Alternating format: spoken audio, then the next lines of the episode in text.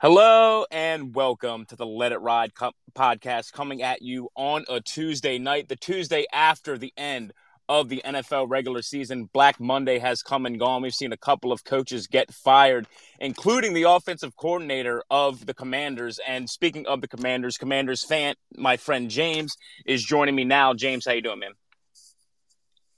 How goes it, man? I'm doing pretty well. Just uh, enjoying my Tuesday night. How about you, boss? Uh, doing the same. I just got in for this Georgetown game. Just uh, waiting in the car to go up to my spotlight and do my 10 minutes of work to get my four hours of pay and be out of here. So, uh, a pretty good deal for me today. Uh, as I said, though, Scott Turner being fired from the Washington Commanders. Uh, what are your thoughts on that? Um, what direction are you hoping to see the team go as far as a new hire?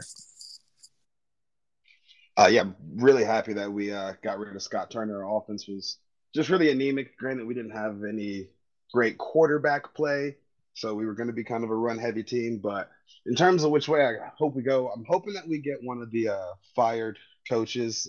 Um, I don't want to go into the college ranks.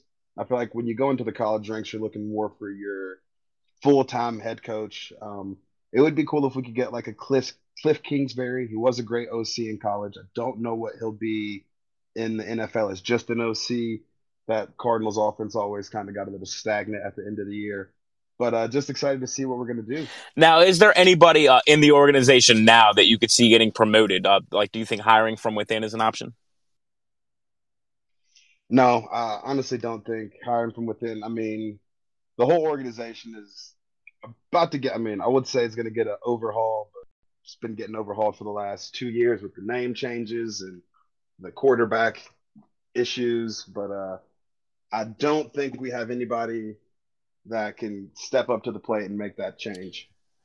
You know, I have to ask because a lot of great offensive minds have come and gone uh, through Washington. Of course, um, uh, Kyle Shanahan. Uh, you got Mike LaFleur up there in Green Bay. Um, Sean McVay. A lot of great offensive minds have come through Washington, so I wouldn't be surprised to hear that another one was sitting there on the staff. But uh, I, yeah, I'm not really sure. I'd like Kingsbury to go anywhere. I I I think that Cliff Kingsbury shouldn't have gotten his job in the first place. Um, maybe he'd be okay as an offensive coordinator, but like you said, those offenses seem to bog down towards the end of seasons. Now, um, speaking of your commanders, the end of the season did not go as planned for you guys. Uh, of course, you beat us uh, in the season finale, a game that meant nothing to you. Sam Howell coming in and doing a fantastic job, but Sam Howell really raised the question: um, if Howell or Heinicke is starting that game against the Browns, do you think the Commanders are in the playoffs? Oh, one thousand percent. I think, uh, especially if we have Heinicke in there, we win. I mean, we don't have the two just instant turnovers that put us behind the eight ball. Deshaun Watson did not play well, so we were in the game the whole time. We just couldn't get a spark going. I don't think that team plays for Carson Wentz. I mean, it seems to be kind of a uh, a thing now that players and teams don't really get behind Carson like you would expect. So uh, I think with Heinicke in there, even if he does throw an early pick, the team rallies behind him. Howell I'm not so sure because he is a rookie you know, it, we haven't seen when teams truly adjust for him. I don't think the Cowboys adjusted coming out of that second half. I think they were just more looking for a spark, just trying to get anything good. So, and that was mostly on the offensive side. I don't think they did anything different on the defensive side. So, I don't know what would have happened if Howell would have been in there. Yeah, uh, it's almost the definition of insanity to me. Just plugging Carson Wentz in there in a must-win game and being like, "All right, this time it's going to work out." Like we saw last year, like it never works out with Carson Wentz. He, he, he just does not show up in big games. I think uh, the best thing that could have happened for the Eagles, if you look back at it, was him getting hurt going into the playoffs because he clearly uh, just can't get it done in, in big spots. Yeah, I mean, same situation last year with the Colts. Win that last football game and they make the playoffs. Carson couldn't do it and I don't know what possessed Ron Rivera. I mean, I will admit Taylor hadn't been playing that great the last few games. We had the tie, and then we lost to the Giants. But I mean, it still showed hope and promise. He was still performing better than Carson. When Carson came in after Taylor, he didn't do anything to make you think, oh, wow, he really needs to be starting again. So it's, yeah, just kind of odd to me that we decided to go back to Carson Yeah, so uh, unfortunately, your commanders will not be a part of these playoffs. So the conversation you and I are going to be diving into is confidence rankings for teams heading into the playoffs. We divided it into six categories coaching, quarterback play, skill players, offensive line, pass rush, and secondary. And we're going to start in the NFC and we're going to start with the coaches. And number one at the top of the list, I hate to say it, man, it is our division rival. It is Brian Daboll. I think he is the coach of the year in the NFL this year. And I have the most confidence in him. I have him number one, Brian Daboll, head coach of the New York Giants. Oh, wow. That's, that's a shocker because, uh, I have Kyle Shanahan from okay. the 49ers. The way he's, I mean, one, I will give credit to Brock Purdy. Brock Purdy has been playing awesome, but it seems like that Kyle Shanahan system is just plug and play. It doesn't matter who your quarterback is. We're gonna win eight games. I mean, other as long as it's not C.J. Beathard or uh, I think Nick Mullens, you can see that Kyle Shanahan knows what he's doing, and he's gonna put his team in the best position to win. Yeah, I, I, did discount Kyle Shanahan a little bit, fairly or unfairly, because number one, he does have an, an incredible amount of talent on that team. Uh, every other category outside of quarterback, uh, skill player, offensive line, secondary pass rush, you're going to see this San Francisco 49ers team ranking really high. So I did penalize him for that. And 28 to 3 is still on his resume, as is that uh, collapse against the Chiefs in the Super Bowl as well. So I took some points away, like I said, fairly or unfairly. I mean, I believe it's fair. I mean, those are part of Kyle Shanahan's resume. So I just can't give Brian Daboll the nod over Kyle because Kyle, the one thing about Kyle, he's been consistent the entire time. Once he started winning, he hasn't really stopped winning. The 49ers have always been in the conversation about a team that can win it all. So I have to give Kyle that credit. Uh, fair enough. I did not have him too far down the rankings for that. I did have him at number three, but number two, I had Pete Carroll uh, in the same mode of Brian Daboll. Like he just took a team to the playoffs that really has no business being there. Yeah, um, I got Pete Carroll too, actually coming in because that exact same reason. I don't think Geno Smith is. Uh, I mean, he's a great quarterback for what he's been asked to do, but I mean, I don't think anybody expected this Seahawks team to make the playoffs with Geno and nobody expected Geno to break Russell's uh, single season passing record. Yeah, um, I, I really I have Geno last in my quarterback rankings. I'm I'm skipping ahead just a little bit. Um, he started out the season kind of on fire. Towards the end of the season, we really saw him uh, come back to what we expected. Now, uh, Seattle was hot enough in the middle of the year to get to the playoffs, and I think that speaks to Pete. But uh, I, I, agree. I have him here at number two. My number three, we already talked about. Uh, you have him at number one. That's Kyle Shanahan. Um, we could just roll through the next three really quick because I think you can flip flop them any way you want. I have Nick Sirianni at four, Mike McCarthy at five, Kevin O'Connell at six.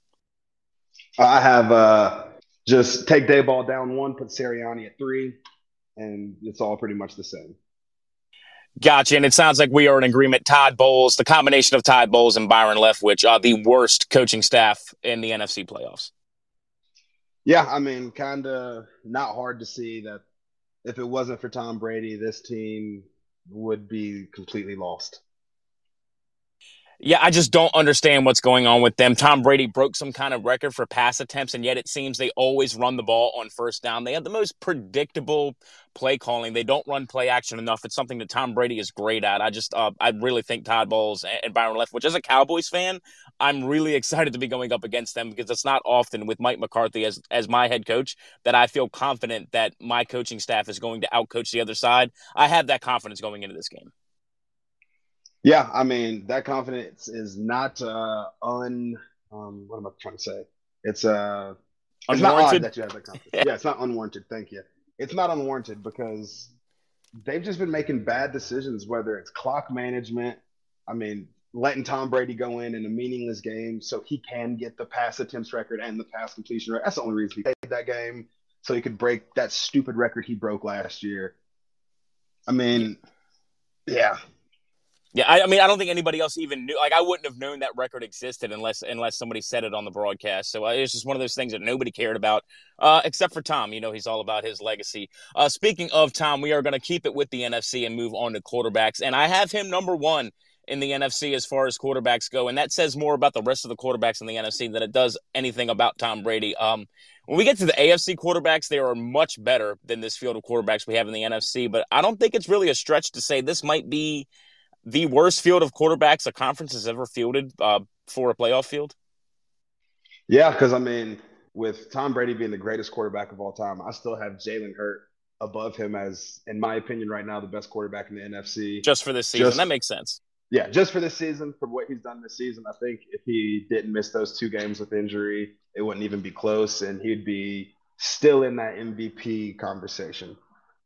Yeah, I thought the MVP conversation with him was a little bit overblown, just because uh, that roster is just completely loaded, and um, I think if anything, his case got strengthened when he went out. They lost those two games with Gardner Minshew, but I still don't think. I mean, I I don't think he's on the level of a Mahomes, of an Allen, of a Burrow. Um, and in the NFC, I could definitely see the argument that he's number one. But as of now, the only time I've seen him in the playoffs was last year when he got completely destroyed against Tampa Bay Buccaneers. So as of now, I have him at number two. I have Brady at number one. Um, I have Dak Prescott at number three. I know that he has not looked great, and again, this is more of this says more about the rest of the quarterbacks than it does about Dak Prescott. So um, if we're going off Dak, I actually have Dak at four because I just talked about him. I have Brock Purdy at three. Wow, really, really high on Mr. Irrelevant. Yes, I've really enjoyed what Brock Purdy's done. He's been, I mean, you have to admit, he's been playing stellar. I mean, part of it is because I have Kyle Shanahan as, you know, the best coach in the NFC. But I mean, what he's done, he's done everything that Kyle's asked him to do. He's done it to the fullest of his abilities without trying to get above himself. So at number four, the thing that sparked this conversation, I tweeted this out earlier uh, before we went into the playoffs that I can't believe I'm saying this, but I think the combination of coach and QB I have the most faith in in the NFC playoffs is Brian Daboll and Daniel Jones. I have Daniel Jones fourth here. I've been the biggest Daniel Jones hater in the world, but you can't discount what he's done. He's second on that team in yards from scrimmage as the quarterback. He has no wide receivers, and he just he made a year four leap. The Giants didn't even pick up his fifth year option. Quarterbacks never or hardly ever make a leap this late in their career. But something about Brian Daboll has brought this out in Daniel Jones, and I think he's a franchise quarterback. And I can't believe I'm saying that because I thought for sure he'd be out of the league after this season. I'm not that high on Daniel Jones. Um, I do believe this is the first season Saquon has played the entire season with Daniel Jones. Am I correct? I believe you're correct. Yes. So I mean, I'm going to give a lot of that praise to Saquon Barkley and him staying healthy and allowing Daniel Jones to kind of, I don't want to say do the minimum, but manage the game because one nice thing about Saquon that you can give him credit for this year, unlike his other years, and he hasn't been such a boom bust player where, oh yeah, Saquon Barkley had 18 carries for 100 yards, but one of them was a 65 yarder. He's had much more 10, 8, 12 yard runs and not so many one big run and then three five yard runs, you know? So I have to give a lot of that to Saquon. Yeah, I, I, think what the, the situation that Daniel Jones has been set up, and it's fairly similar to the situation the Titans put Ryan Tannehill in. You gave him a stud running back and and you just let him go. And we saw what Ryan Tannehill was was able to do with a guy like AJ Brown. Daniel Jones doesn't even have the AJ Brown type, and we saw what happened when you took AJ Brown away from Ryan Tannehill. So I think, and I think their skill sets are fairly similar as well. They're both faster than you think. You know, faster than you think. White quarterback. You know, they're they're they're cut from the same mold. Yeah, I mean they're definitely cut from the same mold. Um, Daniel Jones does do a lot of things with his leg that people don't expect, but I just I think I'm still hung up on the Daniel Nichols where he's throwing four interceptions a game. He's you're you're giving him four field. more pennies than me. I called him Danny Pennies. I'm right there with you, but I just I've I've turned a corner with him. Yeah, I just I'm, I'm, maybe that image of him running butt naked open and then just fumbling the ball out of nowhere is kind of burning in my brain. But I just can't. I think I have him fifth. You know, I just can't trust him all the way. So uh, we have the same top five. Uh, we're both. I mean, I figured you'd be lower on Kirk Cousins as well, considering you've seen him up close and personal. I have Purdy at five, Kirk Cousins at at six, and Geno Smith rounding things out at seven. Yeah, I mean, I have um, Daniel Jones at six. I have Cousins at five, and then Geno Smith rounding out at seven. Okay, fair enough. I mean, I mean that's once you get to the bottom of the crop with these NFC quarterbacks, I mean, Brock Purdy could turn into a pumpkin overnight. I mean, he is a seventh round pick for a reason. Uh, the magic could run out at any moment with him, so we shall see. But he does have this going for him as we move on to the skill players in the NFC. I have San Francisco sitting at number one, and it's not even close. They they had the best skill position players of anybody in the NFC playoffs, of anybody in the NFL, and I think you could say maybe of anybody in the NFL of the past decade. Uh, this is the best skill position group that's been assembled in the NFL in quite a long time. Oh yeah, I mean, this skill position group is going to be one that we're going to remember for a long time. Um, I just, I'm excited for what they're going to do in the playoffs, but I just, I'm still kind of hesitant about the quarterback play. Yeah, you don't know. Like I said, you don't know what you're going to get from Brock, Brock Purdy, but he has every advantage. He has a good head coach in Kyle Shanahan. He has Deebo Samuel, Brandon Aiyuk, Christian McCaffrey, George Kittle, Kyle Juszczyk. He has all these weapons at his disposal, and if you're setting up, you know, a unproven quarterback to succeed, uh, this is how you do it. This is exactly the way that you want to do it with, with all of these advantages. Definitely. I mean, and especially with the I think the defense is going to provide the best um, support for Brock Purdy because I don't think any game is going to truly get out of hand for them, and they're always going to be able to get a stop when they need to. The defense can rally and they can get a lot done. Yeah, I think the only time that we've seen San Francisco fall out of the game was against the Chiefs, and the Chiefs, uh, Patrick Mahomes can do that to anybody. Uh, there's nobody in the NFC that's going to be doing that to them. I have the Minnesota Vikings in at number two, and this is the only category that they're going to rank high. I think this is a pretty overrated team, but what is not overrated is Justin Jefferson. He is absolutely incredible. You add T.J. Hockenson to that, Adam Thielen, not what he used to be, but he's still a solid number two. Uh, Osborn out of the slot, and um, Dalvin Cook in the backfield. I have this skill position group at number two in the NFC. Yeah, we're on the same page with that. I almost put them at three. I almost put the Eagles above them. But again, Justin Jefferson, what he did this year, I don't think there's anybody that can really guard him. I mean, the corner, uh, Jaire Alexander from uh, Green Bay, has uh, something to say when I say nobody can guard him. But even then, I still think that Justin Jefferson is arguably the best receiver in the game right now. I mean, best year he had. And so this skill the skill group is going to be a lot of trouble if Kirk Cousins can just not throw the game away. Yeah, I expect that, uh, that game to be a shootout. We'll talk about the games we're done too. I expect that game to be an absolute shootout. We saw that in their first matchup as well. Uh, just like you, I have Philly at number three, AJ Brown, Devonta Smith coming on at the end of the season, uh, Dallas Goedert. Uh, this skill position group is pretty good. Um, and uh, yeah, I have him at number three as well. Philadelphia at three. I have my Dallas Cowboys here at number four. Uh, that two-headed monster at running back with Pollard and Elliott is still really good. CeeDee Lamb proved that he was a number one receiver this year. I have them pretty solidly at number four. I flirted with having them higher. I didn't want to be too much of a homer. I think those other three units are a little bit better, but Dallas uh, has the skill players. There's definitely nothing to sneeze at. Yeah, I mean, especially with the landscape of the rest of the NFC, Dallas is solidly at number four. Um, I wasn't sure if CeeDee was going to be the number one. I think we talked about it. How I asked if Michael Gallup was going to be the one, and uh, CeeDee has definitely changed my mind on that. Zeke has come back into his own as the every down back, and then with Tony Pollard splashed in, it's awesome.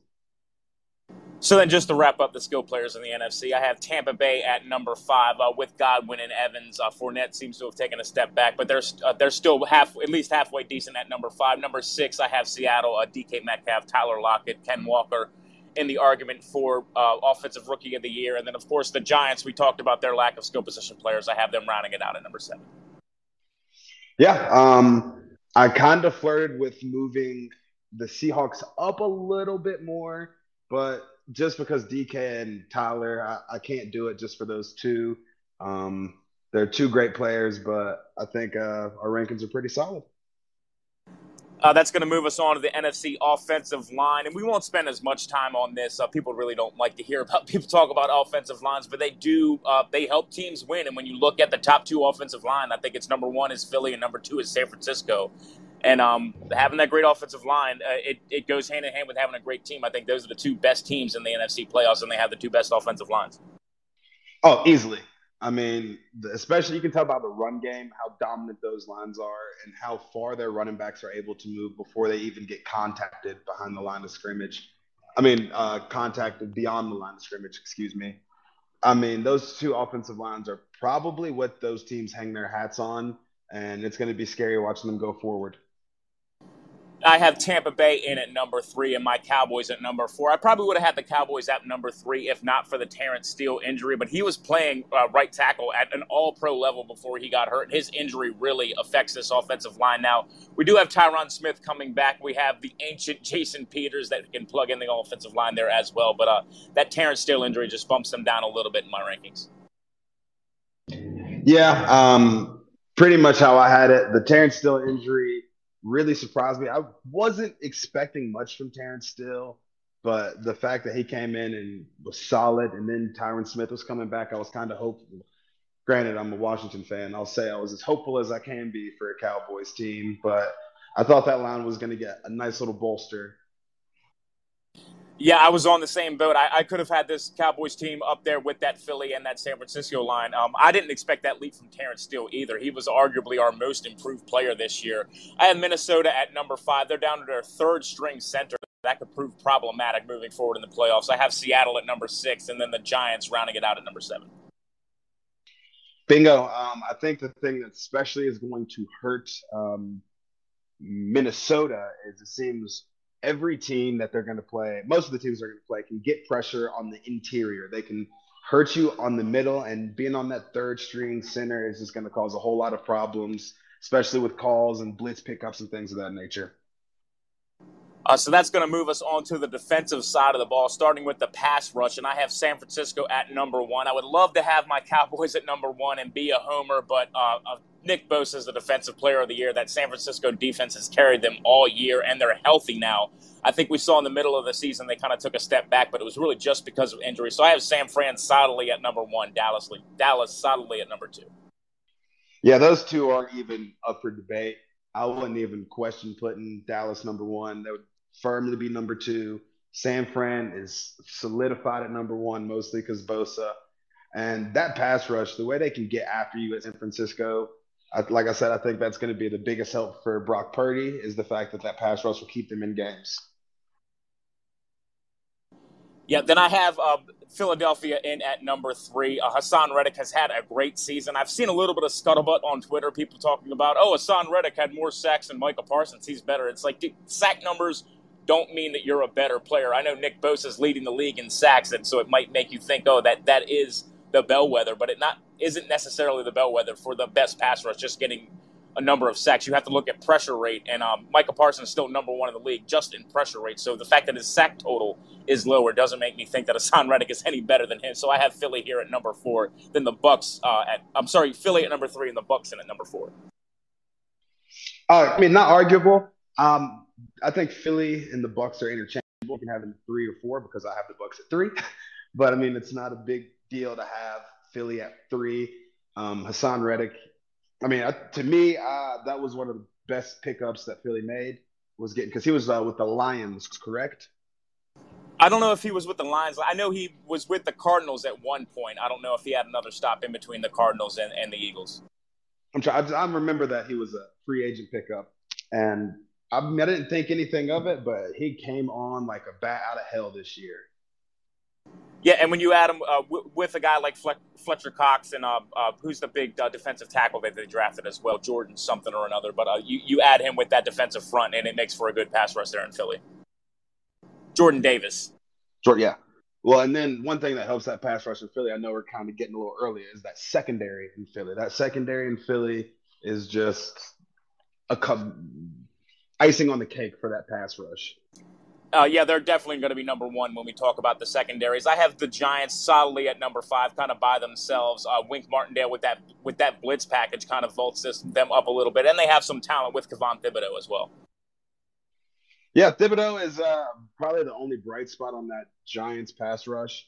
I mean, and then the coaching, they get coached up in, in a lot of great spots, but it seems that the drop off from four, five, six, and seven is just astonishing in this pass rush. Yeah, and it's even worse when you get to the AFC side. I, I mean, the Cowboys, the um, I mean, I think you could put the Eagles, Cowboys, or 49ers. They'd be easily number one in the AFC. Uh, all, all the defense seems to be on the NFC side. I know we talked about the quarterbacks all being on the AFC side. I think the defense is much better here on the NFC side. I have Minnesota at six and the Seahawks at seven. That has been the Seahawks. Um, really, their Achilles heel all season is that they can't get pressure on the quarterback. Yeah, I mean that's a soft defensive pass rush that Philly had. I mean, that the Seahawks have. I mean, you get all the time in the world. It's and they don't have really any anybody any playmakers in there on the pass rush anymore. It seems as if the Legion of Boom days are over. Kam Chancellor, all of that is just kind of a memory now, and it's kind of weird to see, honestly, from the Seahawks. Yeah, you think the Seahawks, and the first thing you think of is the Legion of Boom, and right now um, they're they're getting by with their offense uh, with Geno Smith and and with Pete Carroll. So uh, moving on to the secondaries, like you said, I have Philly solidly at number one. I don't think it's even remotely close. They have the best secondary in the league. Yeah, I mean, I don't think there's much more to say. Philly's been the best secondary. Arguably, Philly and Buffalo have the two best secondaries in the league right now. Buffalo when they're fully healthy. Yeah, the injuries are definitely hurting Buffalo. Um, I actually have Tampa Bay at number two here. I know a lot of people might sit here and say, "Oh, the San Francisco defense is way better," but their secondary isn't all that great outside of Charvarius Ward. I think it's more scheme. So I actually have the Bucks here at number two.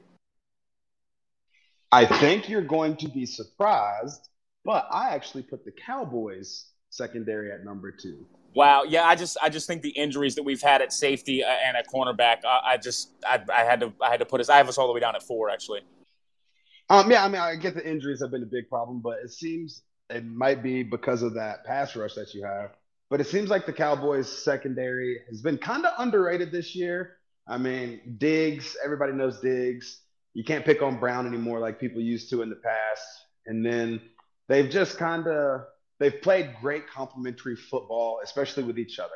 It's not as if with the Cowboys team they don't have the the they don't give up the big plays and stuff like that that you would expect a bad secondary. And I think they're actually going to make a little bit of noise. Well, I hope you're right. You can also, I mean, you talked about the Legion of Boom. You can definitely credit Dan Quinn with what's going on with the defense there in Dallas. Um, I have San Fran at three. I talked about Charvarius Ward in that scheme. The Cowboys at number four, the Giants at number five, the Seahawks uh, at number six, and the Vikings, one of the worst pass defenses in the league, rounded out at number seven. Boom, same. Um, uh, since I had the Cowboys two, I had Tampa three, but then everything after that is the same. So uh, breaking it down overall in the rankings, San Fran ended up. I, I basically broke it down numerically, so a, a, low number is better here. San Fran ended with 14 points. They're number one. Philadelphia number two with 15 points. The Cowboys uh, 21 points, number three. Tampa Bay, 22, uh, they're number four. The Giants at number five with 29 points. The Vikings at number six, and the Seahawks at number seven. And I think the Vikings and Giants are interchangeable, but I, I think this formula has really broken out the way that I thought it would, because these that is the confidence rankings I would have overall for these teams coming into the playoffs.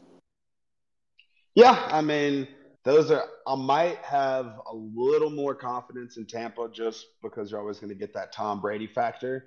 But I mean, I don't think I'm going to put them over Philly, over San Fran, who I think is actually going to win it. I mean, they're solidified at four. I might put them at third just because of Tom Brady, but no arguments there. So that is going to move us on to the AFC side of things, starting again with head coach. Um, you got to go with the guy that's been there. I've got Andy Reid at number one, and I don't think there's much of a conversation to be had. Yeah, there's no there is no arguments against Andy. I mean, what Andy Reid has done over his entire career, it just speaks for itself. And he's there once again with one of the best teams in the league competing for a Super Bowl. I have Sean McDermott with Buffalo at number two. Now, Sean McDermott was one of my favorite coaches in the league. We saw him drag a team quarterback by Tyrod Taylor to the playoffs a few years ago, and he had a great defense. Then he gets Josh Allen, and just all bets are off then. So I, I think he's still a great head coach, and I have him solidly at number two. No arguments there. Sean McDermott is, I mean, I didn't, I don't want to say I didn't have much confidence in him whenever he came in, but I wasn't sold on him. But what he's done to that Buffalo team is just think about Buffalo seven years ago, think about him now, and it's just two completely different teams. Yeah, at number three, I have. I'm just going to call it the Cincinnati coaching staff. Um, I'm not that high on Zac Taylor. I think he's a little bit of an overrated head coach. I am high on Lou Anarumo. He is one of my favorite coordinators, probably my favorite defensive coordinator in the league. His halftime adjustments are absolutely incredible. So I think he vaults the coaching staff up here to number three. Um, I would actually go Harbaugh. Um, I know so if yes, been... so if we're just talking head coach, then yes. But then I have to factor in that Lou Anarumo is on the coaching staff of Cincinnati. Greg Roman's still the offensive coordinator with the Ravens. That's why I had them a little bit lower. I think Greg Roman's one of the worst offensive coordinators in the league. Yeah, I mean, I'm not huge on Greg Roman. Um, it's kind of become like uh, the Cowboys in the '90s: Emmitt left, Emmitt right, where it's Lamar left, Lamar right, Lamar throw it to Mark Andrews. They have just a basic offense, but there's something about Harbaugh. I can, I can never count Harbaugh out. I don't think they're going to win the title, but I trust him and his coaching decisions more than I trust Zac Taylor. But I have Zac Taylor immediately after Harbaugh. Yeah, like I said, if it was just based on head coach, I'd have Harbaugh higher. But um, right now, I have Mike McDaniel actually at number four. I think he's done a great job there in Miami. Um, you have all these guys who are billed as offensive geniuses, uh, Cliff Kingsbury and the like, that aren't offensive geniuses at all. However, I think Mike McDaniel actually is that offensive genius that that young gun head coach, and um, I really like what he's done with Miami. And it's unfortunate that uh, that we're seeing Tua not be able to play in these playoffs because I think Miami would be able to make some noise if he was. So I think this is somewhere we're going to differ. Um, I actually have Doug Pederson next. Um, what wow, he's done okay. with that Jags team, I mean, maybe it's the I'm comparing him to Urban Meyer, and everybody's gonna look fucking amazing compared to Urban Meyer's coaching. But Doug Pederson has tapped into that Jags team, and he's motivated them. They play for him really hard, granted because they played for Urban Meyer last year. But Doug Pederson has found a strategy. I think they went seven and two in their last nine games, battled their way into the playoffs, and I think they have a legitimate shot to beat the Chargers. I do as well, only because I have Brandon Staley at seven. I put Doug Pederson at six. I think he's done a fine job with Jacksonville, but it's kind of like if you had that friend who dated a terrible girlfriend and you hated when she was around. And Doug Pederson's kind of that next girlfriend, and everyone's like, oh, yeah, she's great. We like her. And it's because you're comparing her to that last girl who was terrible. Oh, that can, like I said, that definitely could be the the reason and I'm not going to pretend that I'm not comparing him to the Urban Meyer issue, but I just I had a Staley at seven as well, and then I just I don't know I, I don't dislike um oh, Mike uh God dang it Mike Daniels. but uh I don't dislike him. I just believe that Doug Pederson's done a little bit more. Um, and then That's whenever fair. you start eight and three or eight and two and you barely make the playoffs, I got to kind of take some points away from you, especially when the team starts two and six and roll into the playoffs. Uh, fair enough. I, I could definitely be talked into putting Pederson ahead of McDaniel. So, uh, but but for me, I had Harbaugh five, Pederson six, uh, Staley rounding it out at seven, and that is going to move us on to the AFC quarterbacks. And like I said, that NFC crop left us wanting. This AFC crop absolutely does not. Uh, Patrick Mahomes, Josh Allen, Joe Burrow, Justin Herbert. I have them one, two, three, four. Uh, Patrick Mahomes, the MVP of the league. Josh Allen having another great season. Uh, Joe Burrow you just he might not be physically what Justin Herbert is. I used to be on the Herbert side of the Burrow Herbert debate. I think Burrow has won me over this year just because he has that moxie and just that it factor that Herbert doesn't seem to have. So I have Mahomes, Allen, Burrow, Herbert, one, two, three, four. Um, we have the same top three: Mahomes, Allen, Burrow. But I actually put Trevor Lawrence ahead of uh, Justin Herbert. Wow. Okay. That's probably the Clemson homer in me, but over the last nine weeks, Trevor Lawrence has been the best quarterback in the NFL, just numbers wise. He's other than he missed a few throws the last game, I will admit that, but it just seems like he's taking a step, a leap in the middle of the season. He took that leap in the middle of the season, and now he's what everybody thought he was going to be coming out of college. Yeah, you're really getting that year two leap that you're supposed to get. You're just getting it a little bit late because he was so just like the the Urban Meyer year was just such a detriment to him that you're just getting it a little bit later. Yeah, I mean that's that's exactly how I feel. I just kind of throw that Urban Meyer year out, and then, but after Lawrence, I got Justin Herbert. I mean, again, they're interchangeable in my mind. I'm a huge Clemson fan, so I believe that's kind of why I have Trevor Lawrence above Justin Herbert. I wouldn't be mad to have either on my team though. Uh, not at all. I have Lawrence at number five, and then whoever's playing quarterback for Baltimore, I have at number six, and then I have whoever's playing for Miami at number seven. Yeah, I mean, if Lamar was playing, then he'd probably be a little higher. Granted, uh, he's not. I don't think he's going to play. Tua, I'd still have Tua probably in the bottom three. So it's not as if the quarterback change is going to be a huge difference for them. Yeah, I, I, might I might consider having Lamar ahead of guys like Herbert uh, or or even um, or even Lawrence. But with his health issues, even if he's able to play, I think you still have to have him lower than those two guys. Yeah, I mean, he still has to be lower, but I just don't think it's going to be as, oh yeah, this is the worst quarterback, or this is the second worst quarterback in the entire. I don't think the drop from the rest of the group is going to be as major if you have Lamar and Tua in there. Uh, definitely in agreement there. In fact, we talked about uh, guys who would be number one in the NFC. I think you could throw Lamar in there if he was fully healthy. That's going to take us on to the skill players in the AFC. And just like the NFC, I think there's a pretty clear number one. It's the Cincinnati Bengals, and I don't think there's any debate. Yeah, I mean, you might as well just head skip it too because I'm in I'm in the same boat with you. Joe Mixon, the Jet. I mean, the tight ends for Cincinnati have really been stepping up too. That's one that really surprised me. So number two for me, I know that they don't have their quarterback, so they've kind of been forgotten. But I think those skill position players in Miami have to be number two: Tyreek Hill, Jalen Waddle. The injury to Raheem Mostert that just came out today. Um, if he's unable to play, I might drop them below Kansas City just because Travis Kelce is still Travis Kelce. But um, if Mostert's able to play, I have Miami at number two. Yeah, I mean the speed on the outside. It, I mean, speed kills. They have the two fastest receivers in the league. I mean, two of, if not the two fastest receivers in the league right now on the outside. And as long as you have somebody who can throw the ball 50 yards, they're scary. And then if Mostert plays on top of that, I mean, that Dolphins skill position group, they're up there.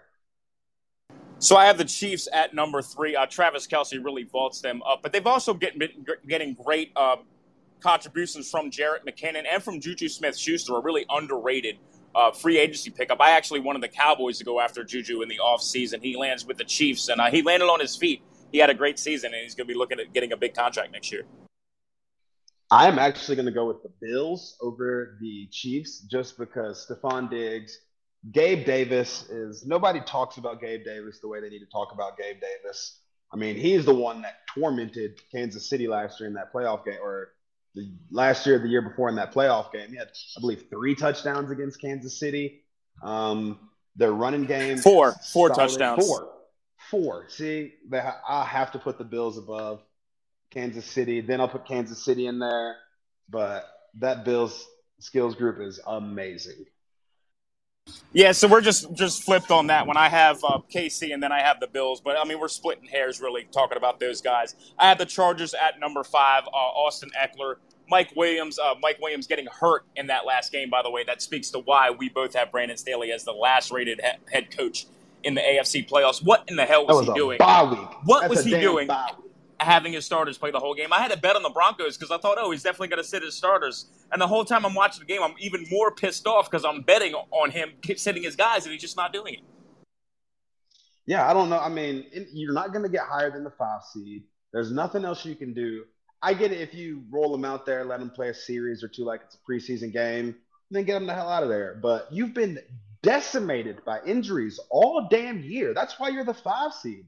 Nobody expected the Chargers to be this low, but they were injury riddled all year. And then he just fucking throws his guys back out there again. Makes absolutely no sense to me. I have the Jaguars at number six, and I had the Ravens rounding it out at number seven. Um, the Ravens have no skill position players outside of Mark Andrews. They have to be number seven here. It's you can sit here and, be mad at Greg Roman. I'm mad at Greg Roman too for the ineffectiveness of this offense. But at the end of the day, Lamar Jackson has never had any receivers, and it, it really has shown in their offense. Yeah, I mean we're in the same boat. Um, I almost put the Jags at seven, but then I thought about it. Christian Kirk has been doing. He's been balling. He's been showing that he's worth the money they gave him. Travis Etienne. So I couldn't put them at seven, but and then I thought about it because it's literally just Lamar and Mark Andrews, and that's it. Yeah, and that's been the story for the Ravens offense uh, for the last two to three seasons. Yeah, I mean, they tried to get um Hollywood Brown. They had Hollywood Brown, and that just didn't work out. Like it's, I don't know if it's Lamar not being able to get it to him. I mean, DeSean Jackson is there, but DeSean Jackson's 817 years old. Yeah, he's he's not he's no longer DeSean Jackson. Uh, that's going to move us on to the offensive lines, and I'm going to start with Kansas City. I have Kansas City at number one in the AFC. Um, they really bolstered that offensive line with the trade they made with the Ravens, with the drafting of Creed Humphrey, who might be the best center in the league. Uh, they took that money that they they saved on Tyreek Hill and they invested in the offensive line, Joe Thuney and the like. Um, Patrick Mahomes has the best offensive line in his career. After that Super Bowl loss to the Bucks, they really focused on this offensive line and it's paid dividends. I have them at number one. Yeah, same same boat. Um, they kind of saw the error in their ways and realized like we have to protect a generational talent, and if we can't do that, he's going to end up like Andrew Luck. I have the Dolphins, uh, excuse me, the Ravens in at number two, the Dolphins at number three. Kind of the same as KC. The Dolphins really invested in that offensive line. The Jags at number four, the Bills at number five. I don't think they did anything to replace the guards that they lost in the offseason. Uh, the Chargers at number six, with the caveat that if they get Rashawn Slater back, they could vault up this list. And the Bengals, another team that really needed to fix some offensive line issues, but they lost La'el Collins, so I, I have them last place here at number seven. Yeah, I mean we're pretty much the same. I definitely had the Bengals at seven. Joe Burrow gets his ass kicked behind that line. You thought once they changed all five of their players last year that it would be something different, and well, I admit I will admit they've gotten a lot better, but they're still not good. So I'm now out on my spotlight. You might hear some background music. I'm here to work this Georgetown game. I have about five minutes of work to do, but I'll still be able to record through it. Um, that is going to move us on to the pass rush in the AFC. And none of these pass rushes are really anything to write home about. Um, the Bills have had some injuries. I have the Ravens at number one just because that defense as a whole has been much, much better. It's kind of not being talked about because the team as a whole has struggled, but the defense has really stepped up, particularly since the Roquan Smith uh, acquisition. So I have the Ravens here at number one. Yeah, I mean, there's no real standout pass rushers here. Um, Roquan Smith and those Ravens are probably the best, and I'm saying that wildly shaky. I mean, no, I don't think anybody's going to convince you that any AFC team in the playoffs has a standout pass rush. Yeah, it's kind of like the uh, the NFC version of what we talked about with the quarterbacks. I had the Ravens number one, the Bills number two, uh, the Chargers number three, KC at number four, just because Chris Jones is still a menace in the middle the Bengals at number five, and that's really just because of Lou Anarumo and the scheme. The Jags at number six, and the Dolphins running it out at number seven. Yeah, I mean, I can't argue with it. I mean, maybe I'd want to move the Jags up one spot just because Josh Allen, but I mean, there's there's nothing that really stands out that makes me gung ho about any of these pass rushers. I mean, they all have individual pieces that are good, like a, a Josh Allen or a Roquan Smith or a Nick Bosa, but nothing that's sustainable. Yeah, the defenses as a whole in the AFC kind of leave us wanting. Um, that's uh, in the Bills, like you said, it's basically just because of injuries. I still have their secondary at number one and the Ravens at number two. I think those are clearly the best two defenses coming into the playoffs. Yeah, I mean, those would probably have to be the two who will give up the least amount of points that you're most I confidence rating. So those are the two you're most confident in, but I still don't think my confidence in either of those defenses are higher than about a four. I can definitely see that. I have the Bengals at number three, and yet again, it's just because of Lou Anarumo. Uh, Chidobe Awuzie, if he was playing, I might have the Bengals a little bit higher. I had the Chiefs at four. Chargers at five, the Dolphins at six, and the Jags running it out at number seven. Now, if we had run defense rankings, the Jags' run defense is really good, but their secondary is one of the worst in the league. Yeah, I mean, and I think those two go hand in hand. When you can't run the ball on somebody, you're just going to try to throw it all over the field. You're going to try to use those short, quick passes as your run game. So that probably affects them a little bit. But yeah, that run defense is where it's really at for the Jags. So that takes us to the overall confidence rankings for the AFC. I have the Chiefs at number one. They came in with 13 points, actually higher than the San Francisco 49ers on the other side. The Bills at 16, the Bengals at 22, the Ravens, uh, excuse me, the Chargers at 21, the Ravens at 22. So the Chargers fourth, the Ravens fifth, the Dolphins sixth at 30, and the Jaguars uh, rounding it out at number seven. Yeah, I mean that's exact my that's pretty much my uh, Super Bowl matchup. I think it's going to be another rematch, uh, Chiefs versus Niners. So that kind of lines up exactly how I had it.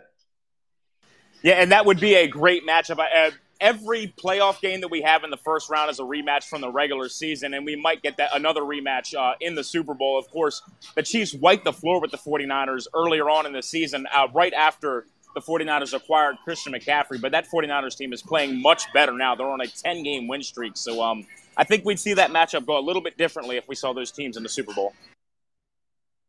Oh, most definitely. I think uh, that matchup, if we saw them in the Super Bowl, I don't want to say that the Niners would win, but I think I would hedge my bet towards the Niners as long as Brock Purdy hadn't turned into a pumpkin yet. As long as Brock Purdy had looked confident and looked good this whole time, I'd probably pick the Niners over the Chiefs because they seem to have a much more complete team. I, I could not, in good conscience, pick Brock Purdy over Patrick Mahomes. I know Purdy's got the better team, he's got the better defense, but uh, if those, if that's the matchup, man, I, I've got to have my money on Mahomes, man.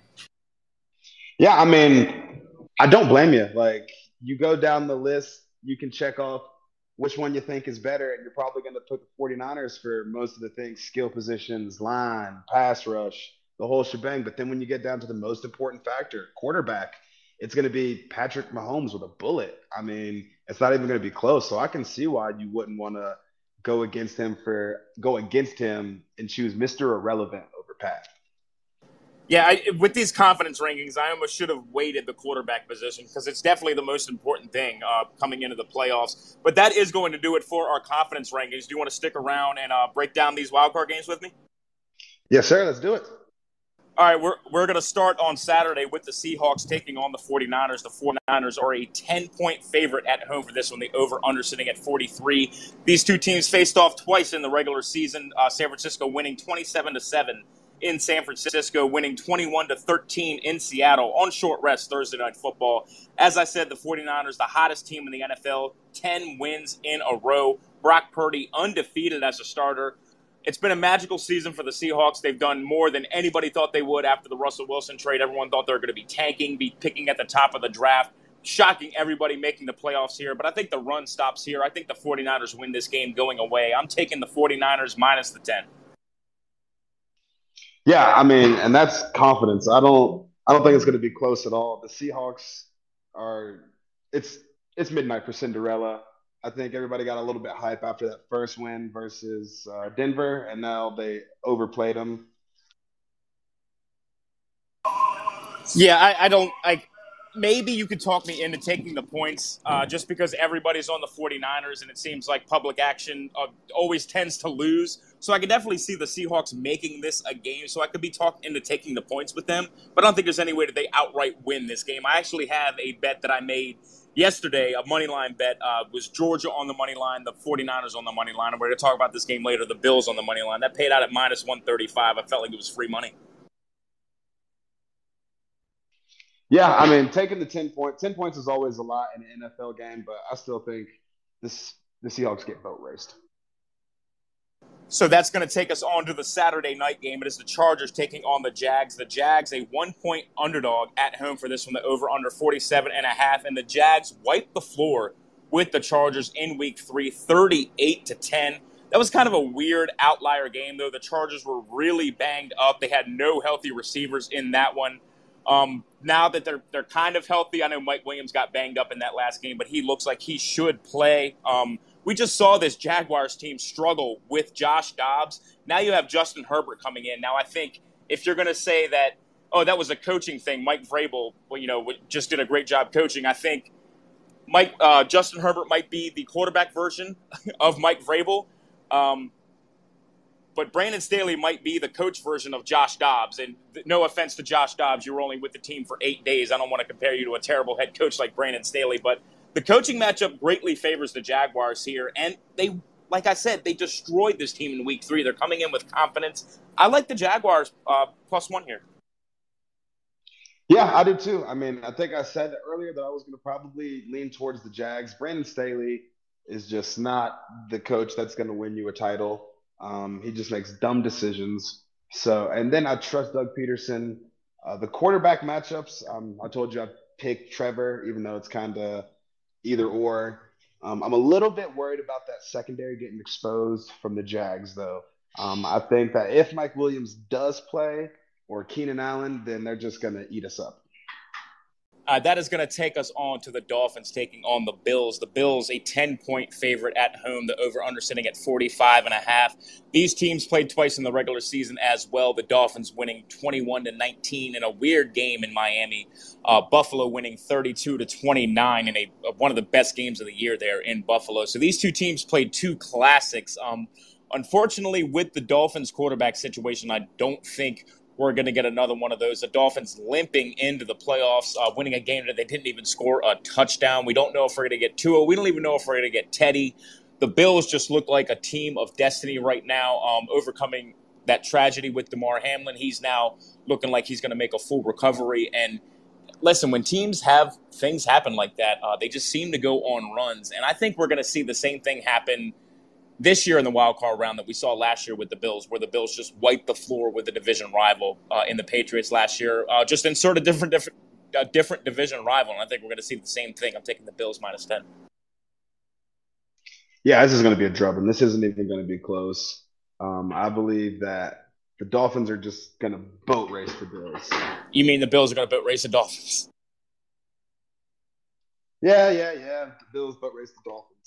so we're on the same side of that one. Um, a little bit of a better matchup. The Giants taking on the Vikings. The Vikings a three point favorite at home for this one. The over under 48 and a half. And these two teams played a fantastic game on Christmas Eve. The Vikings winning the game on a 60 yard field goal. Fireworks in that game. Daniel Jones threw for 334 yards, had one of his best games of the year. The Giants 445 total yards of offense in that game, the most that they've had in the game all season.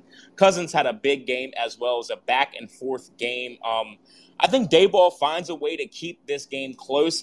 I, if you twist my arm and make me pick a side, I'll take the Giants plus three. My main play for this game is going to be to bet the over. Both of these defenses are terrible. I'm also going to start my teaser of the week with this game. Teaser of the week.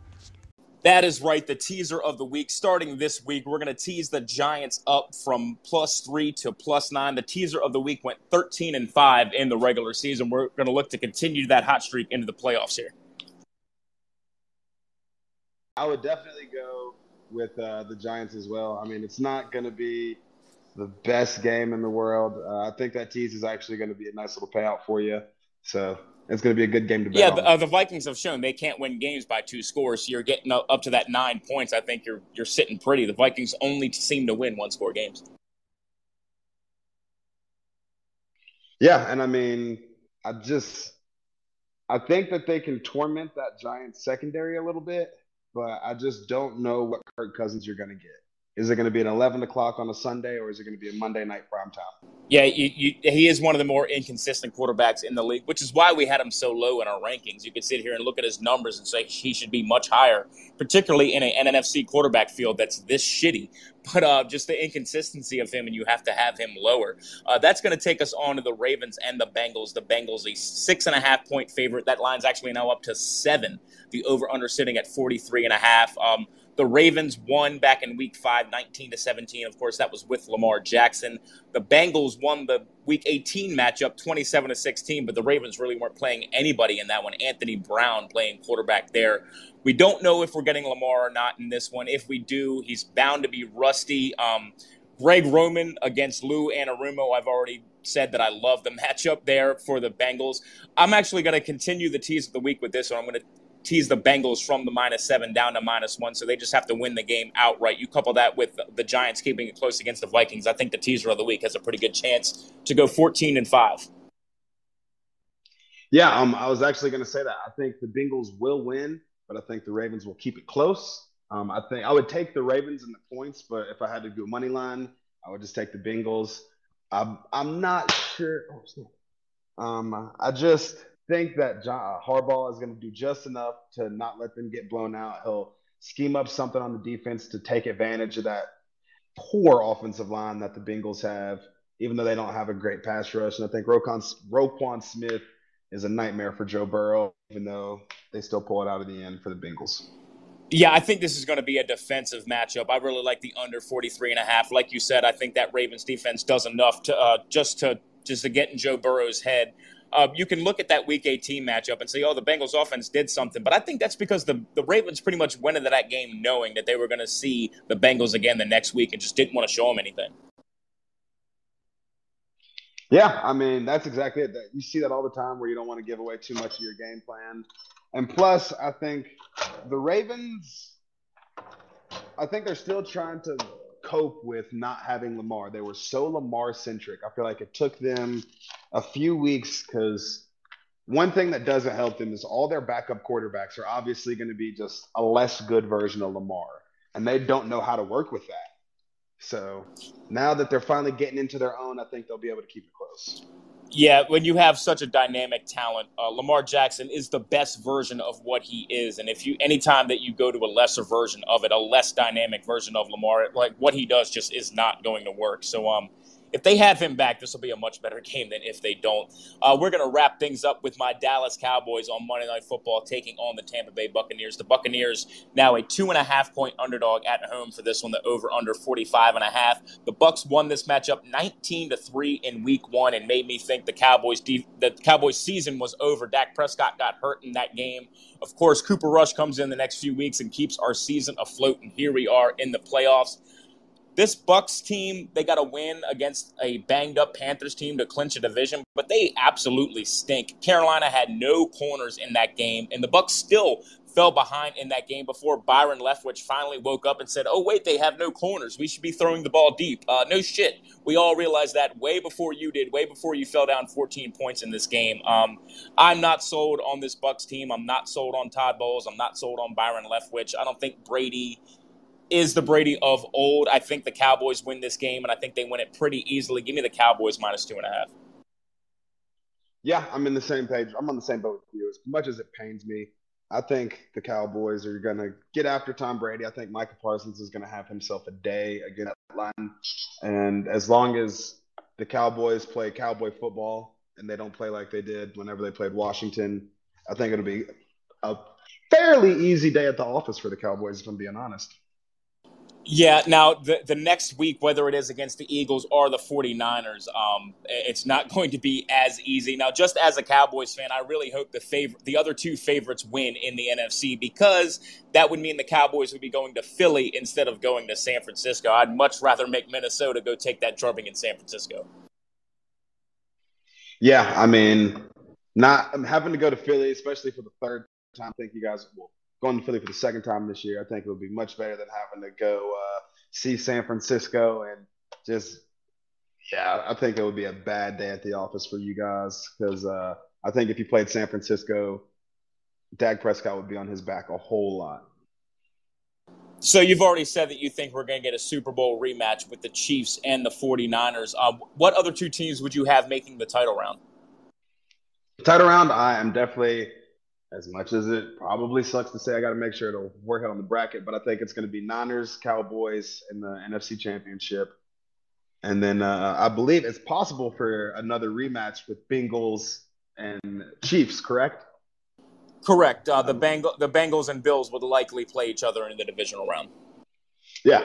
So uh, I would go Bengals, Chiefs, and I'd pick the Chiefs to get their revenge in Arrowhead since it wouldn't be versus the Bills. And then I think uh, Dallas would make their first conference championship in 26 years. So I have it going slightly differently. Uh, we have the same Super Bowl matchup, which means there's no way it's going to happen. Anytime people agree on shit like that, it never breaks out that way. I have uh, I have the Bills making the conference championship game against the Chiefs. The Chiefs winning out. Uh, that game will be at a neutral site, which should make it a lot of fun. And then um, I have the like you said, the Cowboys and the 49ers squaring off, and I just don't think um, that that Cowboys offensive line. Uh, being banged up, I don't think they can hold up against that San Francisco pass rush. And on the other side, San Francisco, I think, is very well equipped to deal with our pass rush. So, um, yeah, I, I agree. I think we're going to have a Chiefs Niners Super Bowl uh, with the Chiefs pulling it out. Yeah, I mean, like I said, I'm not really sure who I want to pick in the Super Bowl because if we had seen more Brock Purdy, if Trey Lance was here, or if it was Jimmy Garoppolo, I'd probably pick the Niners. I want to pick the Niners, but uh, I'm still it's a coin flip because I don't want to pick against Pat Mahomes versus Brock Purdy. So we talked about each team, each conference, excuse me, having three pretty overwhelming favorites: uh, San Fran, Philly, Dallas in the NFC, Chiefs, Bills, Bengals in the AFC. If you had to pick a dark horse, a la the Bengals of last year, to crash the party out of those bottom eight teams, which one would you go with? Dark horse. Ah, I just I can't see a dark horse making a run, but it'd probably have to be the Vikings because of just their skill positions? I, I I don't see the Vikings doing anything. I actually have a Super Bowl pool where um, for me and four of my buddies, we each draft eight teams snake style, and uh, who like you you basically get the team at whatever their odds are preseason, and the three losers have to pay out the winner uh, on a ten dollar bet. So right now, I'd have to I'd be making like twelve hundred dollars if the Vikings won the Super Bowl. So I really hope that it does happen but uh, I, I, just don't see it happening. If I had to pick a dark horse, I'd probably go with the Chargers just because uh, Justin Herbert is that dude. And if he turns it on, if he gets Rashawn Slater back for the playoffs, if Khalil Mack and that pass rush finally wake up for the Chargers, uh, they just have so much talent. I just really wish that Brandon Staley wasn't their coach. That's probably the only reason I'm not picking the Chargers is because I can see Brandon Staley getting outcoached in three potential matchups that he would be in. And so the idea of him not fucking it up and making this nice little run is just foreign to me. Yeah, so we seem to be on the same page for a lot of these, which means uh, we definitely need to be apprehensive with betting. So uh, you always want to get some pushback here the other side before you lay a big bet on anything. But James, this, this was a lot of fun. I really enjoyed having you on. Uh, anything else you want to touch on before we hop off? I just want to say sorry about the uh, delay. And uh, just quick aside, uh, did you watch the goddamn boat racing that uh, Georgia put on TCU? I did. I did. I was on it pretty early too. I watched that first drive from Georgia, and I was like, "Oh, yep, this game's over." And then I got some pushback from people after uh, after TCU scored the touchdown to make it ten to seven. I'm like, "You realize that was a busted coverage, and the corner fell down. That's the only reason he was that wide open. They were one busted play away from pitching a shutout in the national championship game." Um, I was on Georgia in that game. Obviously, um, I broke even because I was also on the under. Uh, unfortunately, Georgia scored enough points on their own to push that game to the over. Yeah, I'm, I definitely wouldn't have picked the under. I mean, for some reason, I have a hard time picking the under in any college football game, just because, especially like a Big 12 game or Big 10 game or whatever the hell TCU's in. They changed their division so goddamn much now. But uh, I just I think once it got to be uh, 17 to 7, I was like, all right, I'm watching something else. I'm going to find something on TV because Georgia is not about to give up this 10 point lead to TCU. They don't have the explosive players. Yeah, I tuned out uh, at about 24 to 7. I, uh, I left the garage, went out into the living room with my wife, and we watched Kaleidoscope. that was much more entertaining than that national championship game. How was it? My old lady's been wanting to watch that too.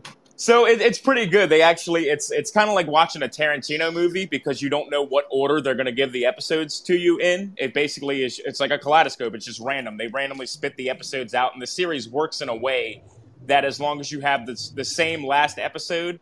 Uh, you can watch the episodes in any order, so it, it's it's pretty interesting. We're enjoying it. I look forward to uh, continuing it tonight. Nice.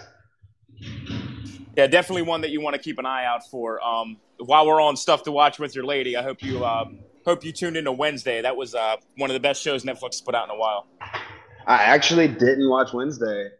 Uh, I think she watched it, but I just kind of.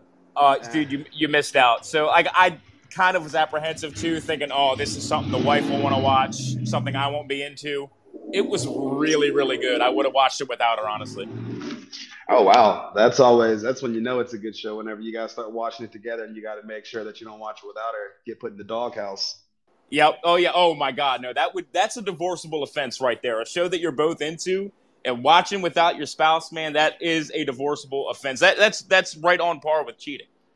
Oh yeah. Whenever you, especially when you share the same Netflix account and you come back and you're like, we were on episode four. This is on episode seven now. You can always blame somebody that has your password. Oh no, my brother must have logged on. He must be watching the same thing. Fuck your brother. All right. Well, James, this was a lot of fun as always, man. I enjoy our conversations, and I'm, I'm really happy that you were able to join me for the hundredth episode of the Let It Ride podcast. Yes, sir. I'm glad I was able to join. Sorry, I had to take that brief delay. That was a little bit longer than brief. The life of a wireless sales representative never ends.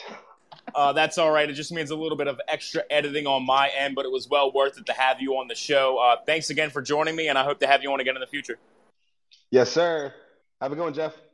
You too, bud that is going to do it for episode number 100 of the Let It Ride podcast. I'd like to thank all of you for listening over the past couple of years. I'd like to thank my friend James for joining me today. I'd also like to thank every guest that I've had over these 100 episodes uh, Josh Walker, Lee Ice, Joey DeBerry, Jesse Doughty, Jordan O'Donnell, Kyle Clifton, Nick Scheist. Um, if I've forgotten anybody, I apologize.